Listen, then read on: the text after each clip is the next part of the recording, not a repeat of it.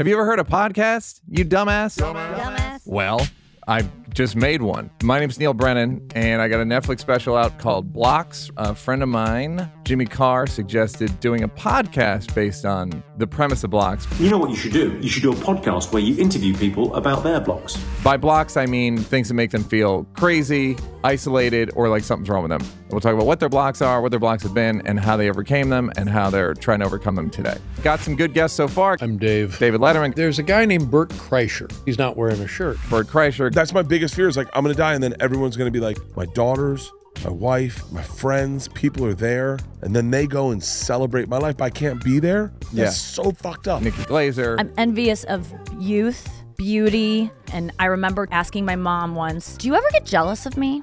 And she was like, "No." She goes, "Why would I get jealous of you?" And I go, "Cause I'm younger than you, and I'll and I'm fucking dead. and I'm, and what?"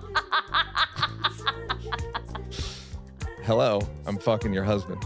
Subscribe right now to Blocks on whatever pod mechanism you use to listen to podcasts.